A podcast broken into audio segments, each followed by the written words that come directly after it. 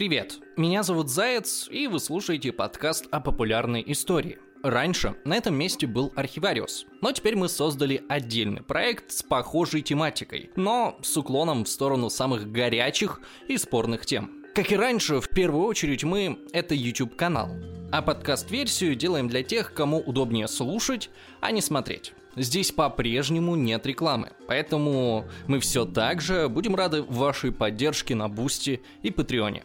Ссылки в описании.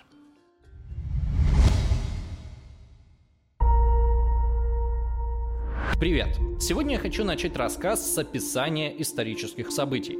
Вот послушайте два отрывка. 150-тысячная армия противника два месяца осаждает город, который защищает всего 4000 храбрецов. Героическая оборона дает время собрать войска и послать их на помощь защитникам. Состоялась великая битва, в которой 30 тысяч конниц врага попали в засаду. Тяжелая кавалерия увязла в болоте и была полностью уничтожена. Погиб весь цвет вражеской знати. Прекрасная победа, плодами которой не удалось воспользоваться из-за предательства. А вот второй отрывок. 35 тысяч солдат столкнулись с почти вдвое превосходящими силами противника. Из-за ошибки командира 4 тысячи кавалеристов попали в окружение и были разбиты, но оставшаяся армия стойко отбивала все атаки врага и смогла отступить с минимальными потерями. Возможно, вы догадались, что это описание одних и тех же событий. Если точнее, то Конотопской битвы.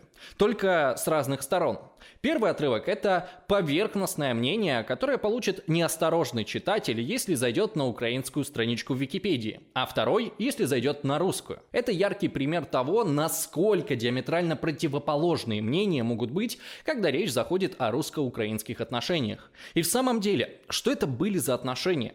История о героической борьбе за независимость маленькой, но гордой нации от полчищ восточных азиатов или история воссоединения двух братских народов на зависть врагам? В общем-то нет, как и любая история, это сложные взаимоотношения родственных народов, где за много веков были как светлые, так и черные страницы. Но семьи бывают разные. Если кто-то кому-то брат, то это вовсе не значит, что один другого любит. Нередко бывают ситуации, когда люди думают, что родственники им чего-то должны только потому, что они родственники. Что ж, давайте сегодня попробуем разобраться в этих отношениях и поговорим об одном из самых известных персонажей, как украинской, так и русской истории о Богдане Хмельницком.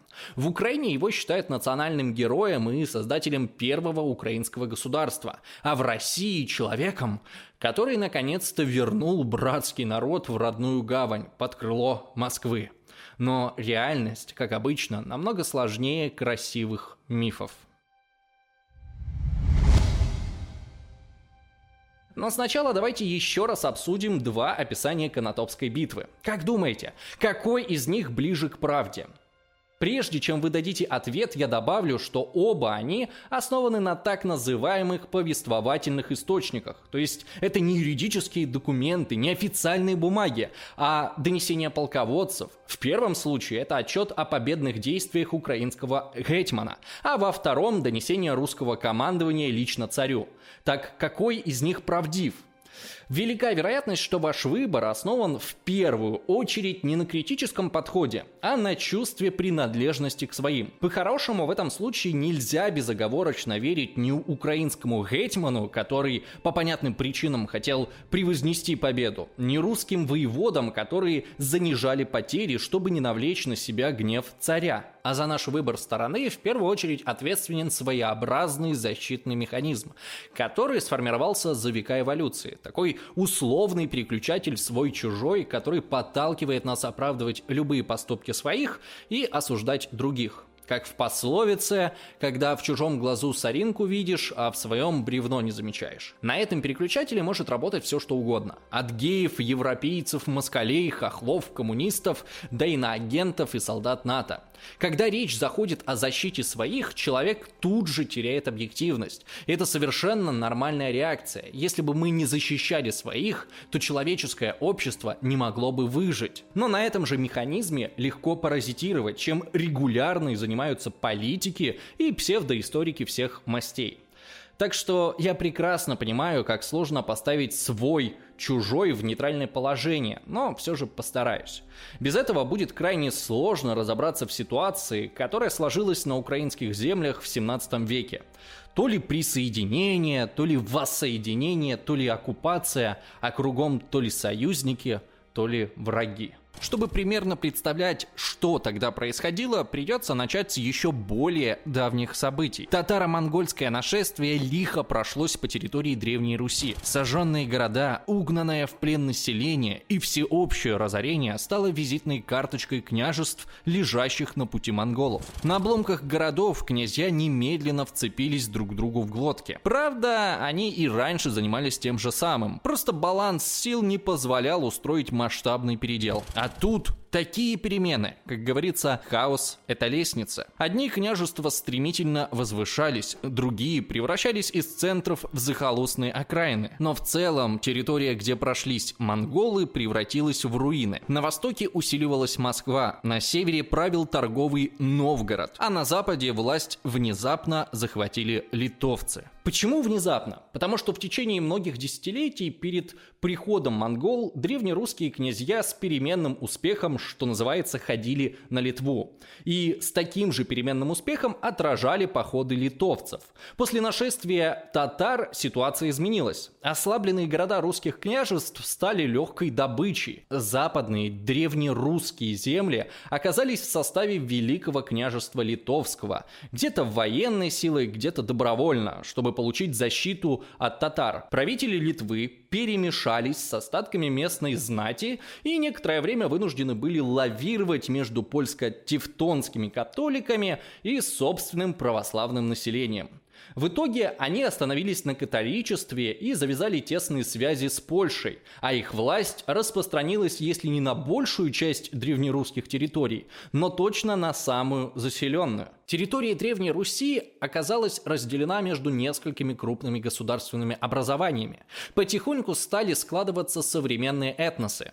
Есть такая пафосная цитата Льва Гумилева. «На Куликово поле пришли москвичи, серпхувчане, ростовчане, белозерцы, смоляне, миромляне и так далее, а ушли с него русские». Отсюда следует, что русскими не могли стать предки ни украинцев, ни белорусов, просто по причине отсутствия на Куликовом поле. К Гумилеву можно относиться по-разному, но сложно оспаривать факт, что в течение многих столетий предки современных русских, белорусов и украинцев жили и складывались в этносы в рамках разных стран и под влиянием разных культур. Теперь давайте поближе к Украине. В середине 14 века состоялась битва на Синих водах. В ней литовский князь Ольга Ольгерт разгромил войска Золотой Орды и присоединил к молодому литовскому государству территории Дикого поля, то есть земли юго-востока современной Украины, примерно до Винницкой, Киевской и Черниговской областей. Ну то есть, как присоединил? Власть там была чисто номинальная. Земля не зря называлась Диким полем, а богатые черноземом территории стояли пустыми. И тогда никто даже не думал их осваивать. Дикое поле скорее служило плацдармом для разбега татарской конницы в поход походах на Литву, Москву и Польшу. Однако кто-то там все же пытался жить. Практически полное отсутствие какой бы то ни было власти привлекало в дикое поле свободных людей, авантюристов, разбойников и пока еще немногочисленных беглых крестьян. В общем, всех, кому не хочется терпеть над собой ничьей власти. Литовские магнаты смотрели на все это сквозь пальцы. Ну, во-первых, эта земля и так нафиг никому не нужна.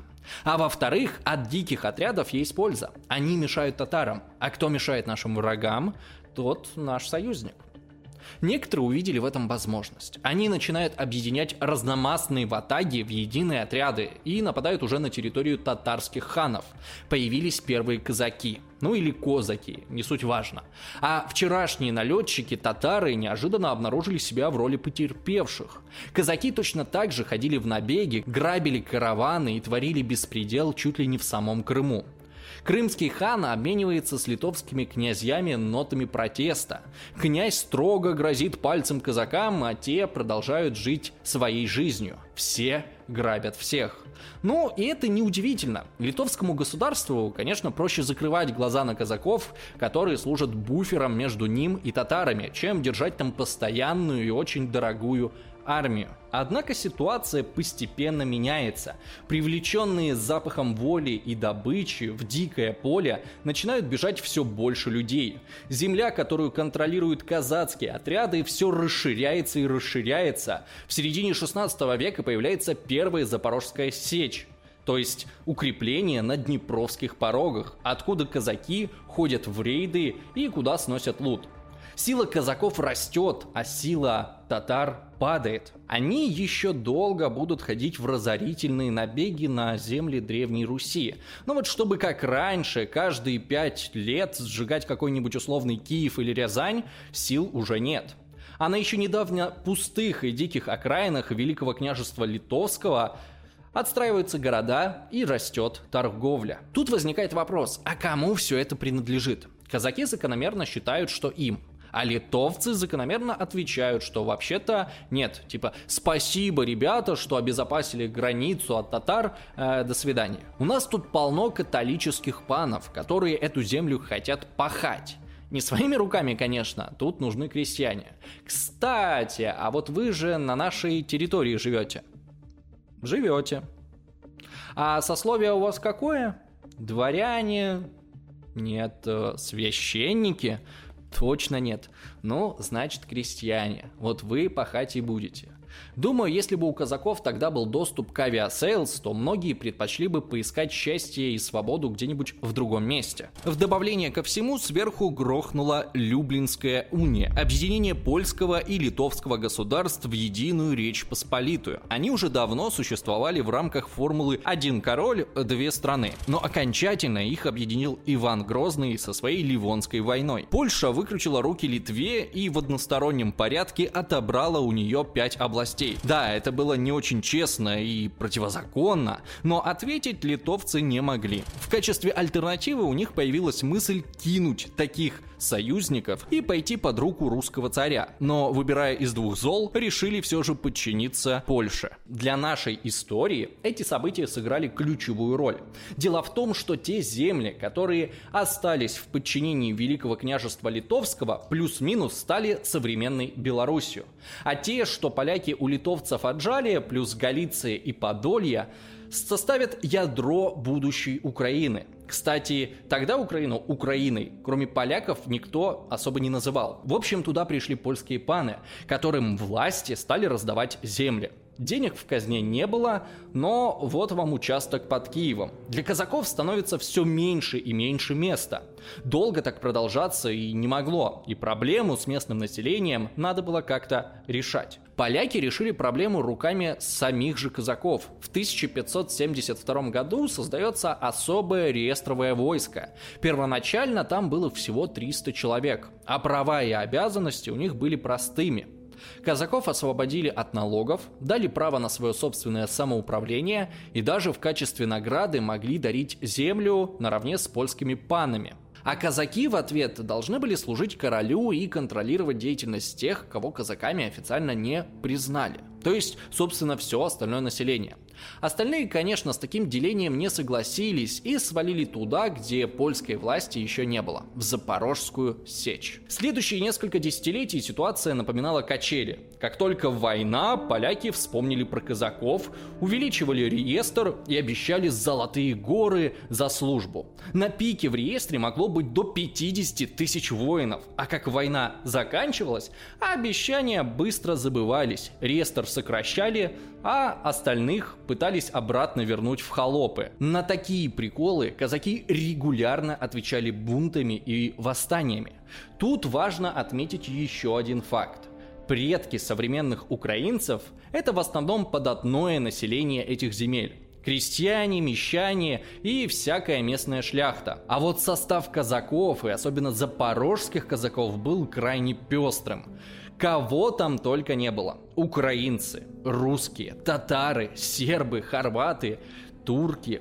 В общем, международный интернационал свободных и жадных до грабежа людей. Так, Теперь давайте поговорим про восстание. Как я уже сказал, это было обычным делом. Сначала на бунт поднимались самые отмороженные запорожские казаки. Их поддерживали забитые крестьяне, а потом включались и реестровые. По идее, они должны были сдерживать запорожских, но на практике могли оказаться на любой стороне. Почему? Ну, потому что поляки без особого уважения относились даже к своим реестровым казакам. Их зажимали, требовали налоги, от которых, ну, вообще-то, были освобождены. Не давали нормально исповедовать православие и по любому поводу могли посадить в тюрьму. И вот тут, наконец, и появляется наш сегодняшний герой, Богдан Хмельницкий. А рассказать о нем я пригласил настоящего потомка польских шляхтичей и замечательного кинообзорщика Артема, автора канала «Черный кабинет». Привет!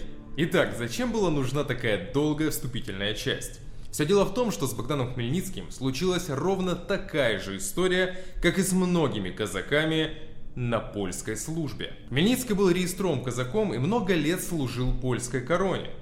Он жил в Чигирине и был сотником казацкого войска, пока однажды не случилась трагедия. Хмельницкого сильно не любил подстароста города поляк по фамилии Чеплинский. Он воспользовался отсутствием Богдана, напал на его хутор, сжег постройки, увел его любовницу, которую вынудил выйти за него замуж, а также, как поговаривают, до смерти избил младшего сына Хмельницкого. История темная, и до сих пор в ней остается много непонятного. А был ли у Богдана вообще младший сын? Что за ситуация с любовницей, с которой Хмельницкий жил при живой жене? Почему она так быстро вышла замуж за Чаплинского? И нет ли там какой-то дополнительной тонкости? Тем не менее, именно это событие запустило самое успешное антипольское восстание на тот момент. Ну и заодно вы сами можете оценить, как польское начальство относилось к казакам. Один из начальников города мог спокойно приехать на хутор к сотнику казачьего войска, все там разгромить, увести женщину и не бояться последствий. Хмельницкий кинулся искать справедливости в Варшаву, где обратился лично к королю и Сейму, но не нашел там ничего, кроме соболезнований и небольшой компенсации. Мол, вот, держи тебе деньги за хутор, а про любовницу забудь. Она вообще жена, между прочим, уважаемого пана, и давай-ка не наглей. А сын, ну, наверное, умер от болезни. Хмельницкий был в бешенстве, и, вероятно, больше всего из-за любовницы. Он вернулся в Чигирин и начал бунт. Всем и каждому рассказывал о несправедливости поляков и какой Чеплин Белинский на самом деле мудак. За это Богдана даже посадили в тюрьму, но скоро выпустили. Вероятно, благодаря заступничеству бывшей любовницы. Некоторое время Чигирин наслаждался ярким скандалом, пока в конце концов Богдан вместе с частью казаков не сбежал в Сечь. Примерно так началось, казалось бы, очередное стандартное антипольское восстание. Вот только в отличие от многих других руководителей мятежа, Хмельницкий понимал, что сил одной только Запорожской Сечи для победы недостаточно, и сделал неожиданный ход. Договорился с крымским ханом, а тот и рад стараться, лишний повод пограбить и заработать. Против Сечи и татар немедленно немедленно выступил польский коронный гетьман Николай Потоцкий. Коронный это значит главнокомандующий всей польской армией. Он решил сделать ставку на скорость, но принял довольно глупое решение. Разделил войско на две части, а сам остался ждать результатов. Сына своего он поставил во главе кавалерии и отправил прямиком через степь, а пехоту погрузил на лодки и послал по Днепру. Проблема была в том, что большая часть пехоты состояла из реестровых казаков, и те вместо того, чтобы воевать, договорились с Хмельницким, перебили своих командиров и присоединились к нему. В итоге армия Богдана выросла примерно в полтора раза, а сын коронного Гетмана попал в неприятное положение. Если точнее, то он проиграл сражение и погиб. А когда сам Потоцкий увидел перед собой большое войско казаков и татар, то решил отступать, чему очень обрадовался Хмельницкий. К Гетману под видом перебежчика отправили добровольца, который решил якобы показать полякам безопасный путь, а на самом деле завел их в засаду. Вот таким вот нелепым образом регулярная польская армия была уничтожена, а сам Гетман попал в плен. После этого на территории Украины разгорелся самый настоящий пожар. Крестьяне жгли, грабили, Ну, потому что армии не было, и остановить их было некому. Только в этот момент в Польше, видимо, таки осознали проблему и решили созвать ополчение. Вот только не все ополченцы, видимо, представляли, с чем они конкретно имеют дело. Многие богатые паны, по всей видимости, думали, что они едут не на войну, а на какую-то гулянку, и помимо пороха и артиллерии везли с собой кучу вина и женщин легкого поведения, что не могло не сказаться на моральном духе остальных солдат. Была еще одна проблема. Хмельницкий взял в плен главнокомандующего, а выбрать нового поляки без скандала не смогли. И зачем-то выбрали сразу трех. Ни к чему хорошему это привести не могло. Польская армия сражалась кто в лес, кто по дрова, без всякого порядка. Закономерно, что и в этот раз Польша потерпела поражение, а пожар антипольского мятежа достиг Львова. По сути, вся территория современной Украины контролировалась восставшими, однако город Хмельницкий не взял. И не потому, что не мог, а потому что сейчас его интересовала другая проблема – где взять деньги. Он понимал, что без татар восстание обречено. Собственно, это то, что отличало его от прошлых. Но татары не добровольцы и не волонтеры. Татары пришли грабить, сжечь, уводить в Крым пленных, а значит с ними нужно было чем-то расплачиваться. Говорят, что после того, как Гетман Потоцкий попал в плен, он спросил Хмельницкого, зачем он привел на родную землю татар и чем собирается им платить, на что Богдан ответил «Вот вами и расплачусь» после чего передал всех пленных в Крым, но так могло продолжаться только пока одна за одной шли победы. Восстание добилось невероятных успехов, и все поначалу ликовали и не думали о последствиях. Хмельницкий же торжественно въехал в Киев под всеобщее ликование и взялся за перо. Он написал ультиматум польскому королю, в котором потребовал много хороших и правильных вещей. Например, чтобы территория Украины вплоть до Львовской области переходила под полное казацкое управление. Ну и, естественно, получила широкую автономию. Однако это было не единственное его письмо. Хмельницкий начал писать вообще всем соседним правителям. Русскому царю он предложил перейти под его протекторат. Похожие письма он писал и в Османскую империю, и в Крым, и это в то же самое время, когда польского короля он уверял, что остается верен короне и выступает всего лишь против притеснения казаков. Зачем Хмельницкий так делал? А затем, что понимал, сейчас он может договориться на наиболее выгодных условиях и хотел посмотреть, кто сможет предложить больше. В общем, на юге Руси появилась новая политическая сила, которая стала завязывать контакты с иностранными государствами. И эта новая сила выдвинула Речи Посполитой ультиматум. Войны мы не хотим. Но если и вы не хотите, то вот эта территория теперь наша, под полным самоуправлением. Имущество изгнанных панов тоже наше, а польские войска сюда не заходят. Эти условия были близки тем, на которых в составе Польши существовало княжество Литовское. Вот только с казаками поляки договариваться не особо хотели. Переговоры переговорами, но стороны активно готовились к продолжению войны. Однако, несмотря на успехи казаков, без татар у них все еще не было шансов самолично справиться с Польшей. Поэтому ставка на помощь татар только усиливалась. Настолько, что к Хмельницкому даже приехал с визитом крымский хан. Вот только продолжение войны, к сожалению, для казаков было не таким успешным. Хмельницкий с ханом застряли под польской крепостью Сбарыш. Беды, казалось, ничто не предвещало. Казаки и татары постоянно тревожили гарнизон, а когда польский король наконец-то двинулся на прорыв блокады, навстречу ему выступило казацко-татарское войско. Польская армия вновь находилась на грани поражения, но король нашел неожиданный выход. Он тоже умел писать и договариваться, и договорился с крымским ханом. За огромную сумму тот заключил с поляками перемирие и потребовал от Хмельницкого прекратить войну. Это был удар в спину, но татарам было, в общем-то, все равно, от кого получать деньги. Их задачей было не помогать казакам или полякам, а ловить рыбку в мутной воде. Условия, которые предложила Польша, были просты. На украинских землях появилась гетьманщина. Она а, становилась целиком и полностью самоуправляемым. Восставшие получали амнистию, православие возвращало свои права, реестр казаков увеличивался до 40 тысяч, а польская армия не имела права находиться на этой территории. Однако было одно большое «но».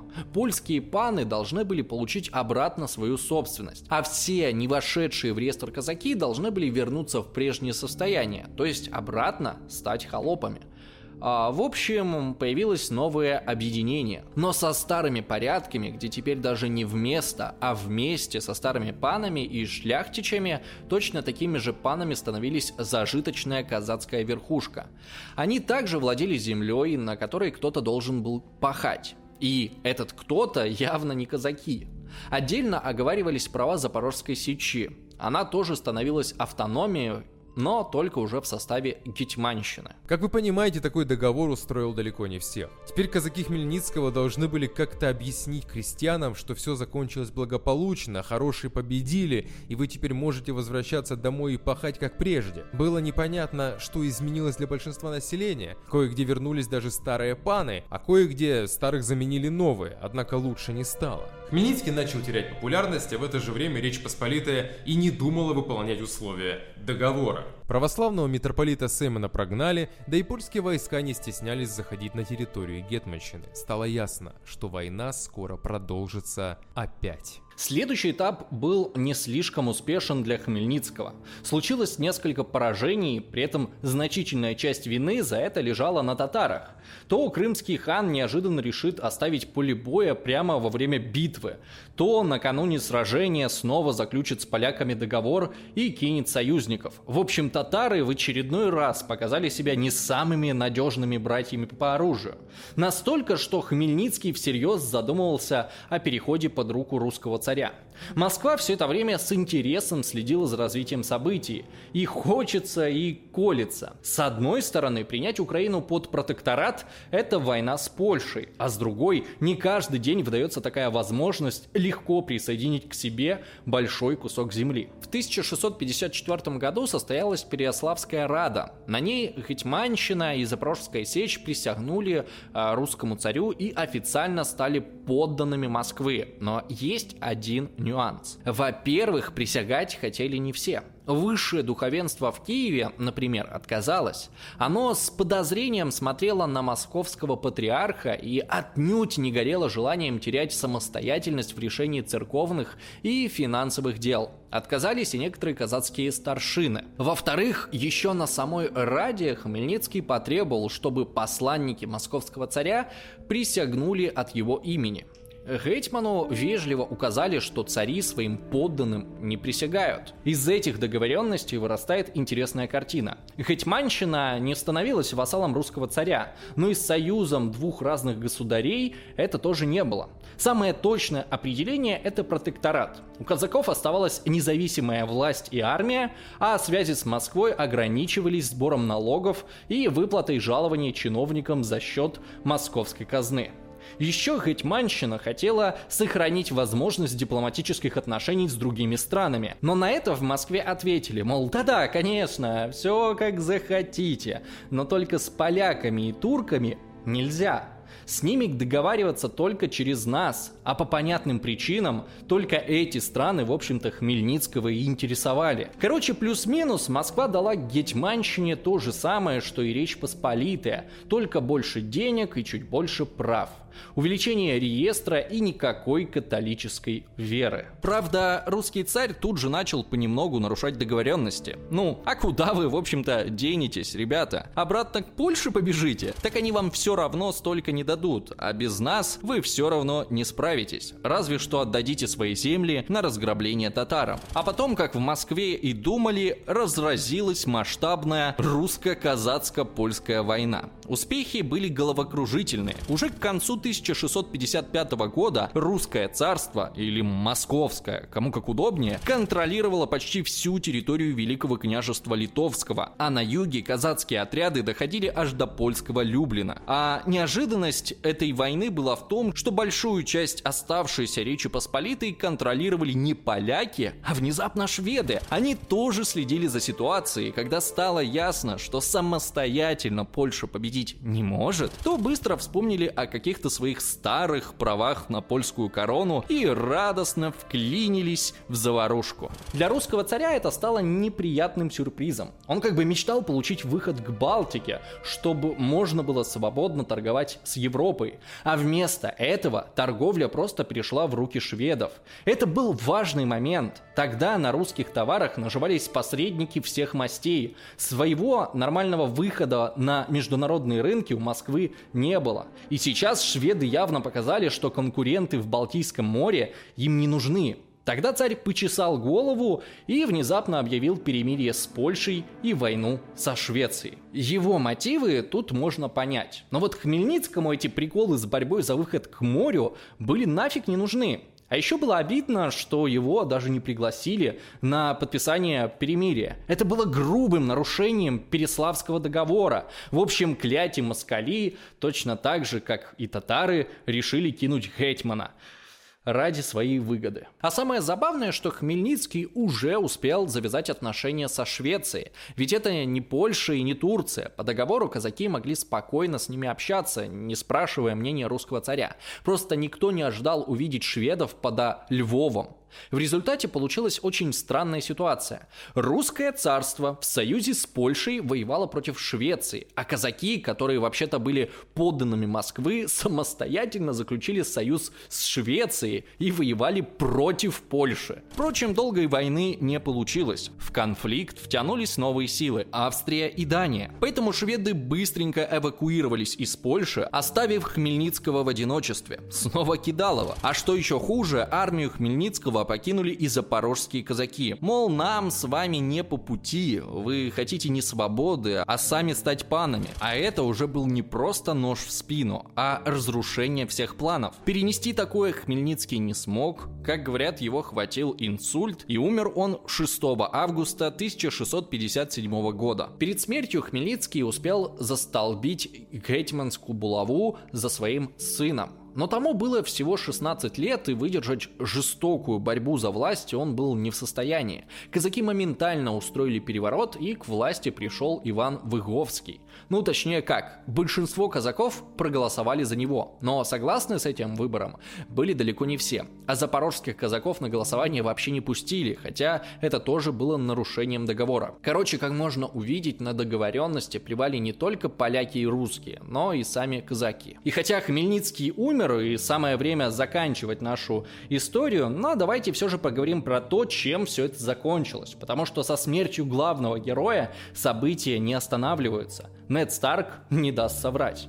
А случилось там много чего интересного. Виговский изменил буквально все. Сначала при помощи русских войск он победил запорожских казаков, а потом внезапно резко поменял сторону на 180 градусов. Подписал с Польшей Гадячский договор, по которому Гетьманщина опять оказывалась под управлением польской короны, под названием Великое княжество Русское. Зачем Выговский так сделал, не совсем понятно. То ли ему не нравились авторитарные замашки Москвы, то ли он хотел большей самостоятельности Гетьманщины и решил, что лавируя между Москвой Москвой и Польшей сможет получить больше, то ли действительно искренне симпатизировал полякам. На первый взгляд, Годячский договор действительно был для Гетьманщины очень выгоден. Он ставил ее в такое же положение, как и Великое княжество Литовское, а страна превращалась в федерацию трех народов. Но в самой Гетьманщине такой резкий поворот одобрили, мягко говоря, не все. Так что Выговскому пришлось воевать и против русских, которые не хотели так просто отпускать землю земли, которые уже считали своими, и другими казаками, которые не хотели обратно в Польшу. А для этого пришлось опять заключать союз с крымскими татарами. Где-то в это время и случилась та самая Конотопская битва из начала ролика. То есть в России Хмельницкого преподносят как человека, объединившего Украину с Россией. Но на самом деле украинцы сражались против русских войск уже после его смерти. Впрочем, другая часть казаков воевала на стороне Москвы, а положение Выговского не было таким уж прочным. В общем, что эта история нам показывает? А то, что любые страны, которые долгие века соседствуют друг с другом, имеют десятки таких случаев и претензий друг к другу.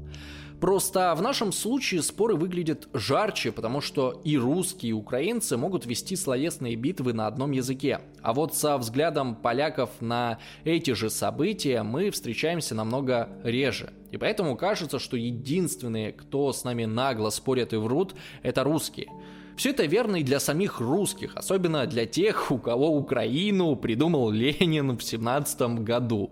Но, например, русский историк Соловьев склоняется к тому, что украинские описания Конотопской битвы ближе к истине. После битвы Гетьманщина вступила в долгий период гражданской войны. Польша отказалась давать то, что обещала по договору, и от Выговского стали отказываться более мелкие гетьманы. Очень скоро он потерял власть, а гетьманскую булаву подобрал Юрий Хмельницкий, сын Богдана. Он вновь вернулся к союзу с русскими, но это был уже совсем другой договор. Зачем давать так много тем, кто уже раз нас предал? Зачем давать так много тем, кому поляки дадут еще меньше? Меньше. Да вообще, кто в здравом уме теперь даст гетьманам право переговоров с другими державами? В новой войне Украина разделилась на правобережную и левобережную. Только вот к этому моменту из-за постоянного увода татарами правобережных украинцев в Крым польская часть практически обезлюдила. Население активно бежало от разрухи и от татарских войск. Большая их часть переселялась на территорию левобережной Украины и Русское царство. Казацкая старшина окончательно оформила оформилось как привилегированное сословие. Их жизнь, в общем-то, ничем не отличалась от жизни дворян. Как следствие, и жизнь крепостного, что под казаком, что под русским помещиком, имела не очень много различий. Важное уточнение. Речь, конечно же, идет именно о территориях Гетьманщины. В Запорожской Сечи долгое время сохранялись старые порядки, вплоть до прихода Гетьмана Мазепы. Но это уже совсем другая история, о которой как-нибудь в следующий раз. Спасибо, что досмотрели до конца. Спасибо, что ставите лайки, что пишете комментарии и делитесь видео в соцсетях. Всего за месяц у нас количество подписчиков выросло в три раза. Без вашей помощи это бы не получилось. Если вы можете и хотите поддержать наш канал деньгами, э, то в описании есть ссылки на Patreon, Boosty и криптокошельки. Кстати, теперь мы вводим новую фишку для спонсоров – голосование за тему следующего ролика. Так что теперь вы сами сможете влиять на контент. Также мы хотим поблагодарить а, магазин э, Broken Head Store – который нам подарил вот эту вот э, черную футболку, как оказалось, э, это наши подписчики, у которых я когда-то давно покупал футболку, э, и они решили подарить. Большое им спасибо. Если вы находитесь в Украине и хотите заказать неплохую футболку или вообще одежду, у них есть интересные э, разные варианты. Ссылка будет в описании. Еще раз огромное, э, ребята, вам спасибо. Ну и как обычно, я хочу поблагодарить тех, кто уже помогает нам на Патреоне и Бусте. Это Анна Макунина, Водолей, Николай Грищенко, Алексия Суис, Артем Буйлук, Юлия Вильянин, Игорь Навотный, Денис Романов, Владислав Яковлев, Наталья Рощина, Андрей Цыбров, Юлия Петрухина, Евгений Куриной, Андрей Балашов, Михаил Баженов, Богдан Кашик, Антон Радушев и вот этих замечательных людей. Ну и всем спасибо еще раз за просмотр. Не забывайте подписываться на телеграм-канал, где мы публикуем дополнительную информацию о производстве видео и теперь будем публиковать э, названия фильмов, которые э, мы использовали в ролике, э, все там же в телеграм-канале. Также можете подписаться на мой личный инстаграм. Ну и в конце месяца мы вновь проведем стрим, поэтому э, информация будет и в сообществе, и э, в телеграм-канале. Э, Еще большое-большое спасибо тем, кто донатил на прошлом стриме. Это прям э, безумно круто было. Очень много э, сильных таких эмоций. Прям очень-очень вам благодарны. В общем, всем удачи, всем пока, до скорых встреч!